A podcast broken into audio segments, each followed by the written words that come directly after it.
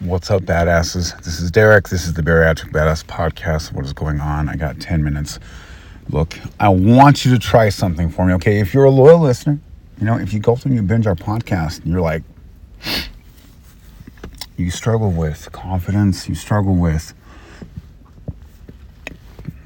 self love, I want you to try something, all right? I want you to go for a walk. I want you to put your headphones on. I want you to go for a walk. I'm going to explain to you why. So, you guys all know me, right? You know, we've heard this story. If you binge the podcast, you obviously know how just fucked up in the head I am and how much depression and anxiety I deal with on a daily basis. Well,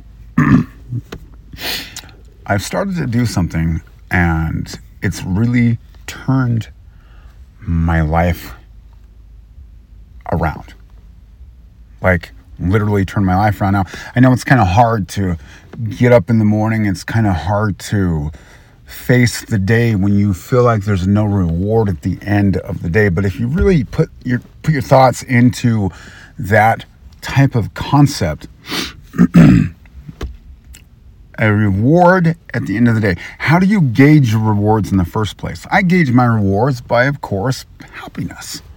You know, there's no monetary price you can put on my happiness. You know, if I, I you know, I hear all the times people crying and saying, "Oh, I'd rather be crying in my Ferrari than my Honda Civic." Well, guess what? And I've said this already. If you're crying in your Ferrari, you are unhappy.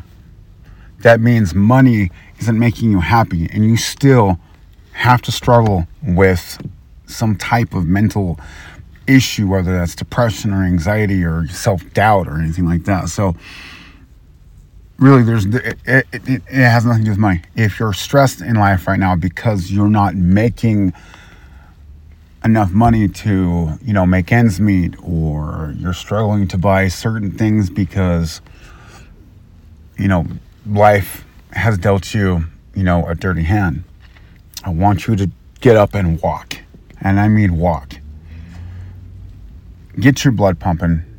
Make it a priority to get up and walk every single day. I have like pushed myself past this bipolar depression where I think nobody fucking cares about me where I am at, I'm at work and nobody fucking gives a fuck about the, the hard work I do where I'm I'm at home and nobody appreciates me what I'm doing at home which which is wrong.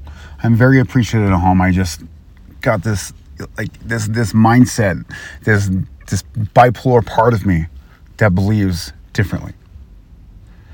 So in order for me to get past that, in order for me to get to have a reward placed at the end of every day, to always look forward to something, I have to push. And isn't that what life is about? Isn't that what getting to your goal is about? Is having to push through adversity?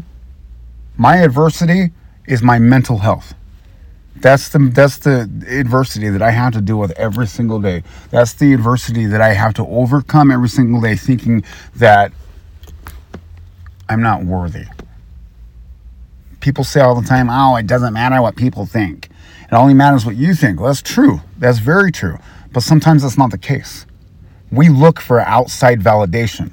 We always look for outside validation, whether that's in your parents, whether that's in your, your spouse, your partner, your children, whatever, coworkers. So saying that, living that mindset is sometimes unachievable. So while you're trying to achieve that that the, the, the type of rewarding mindset, get up and walk.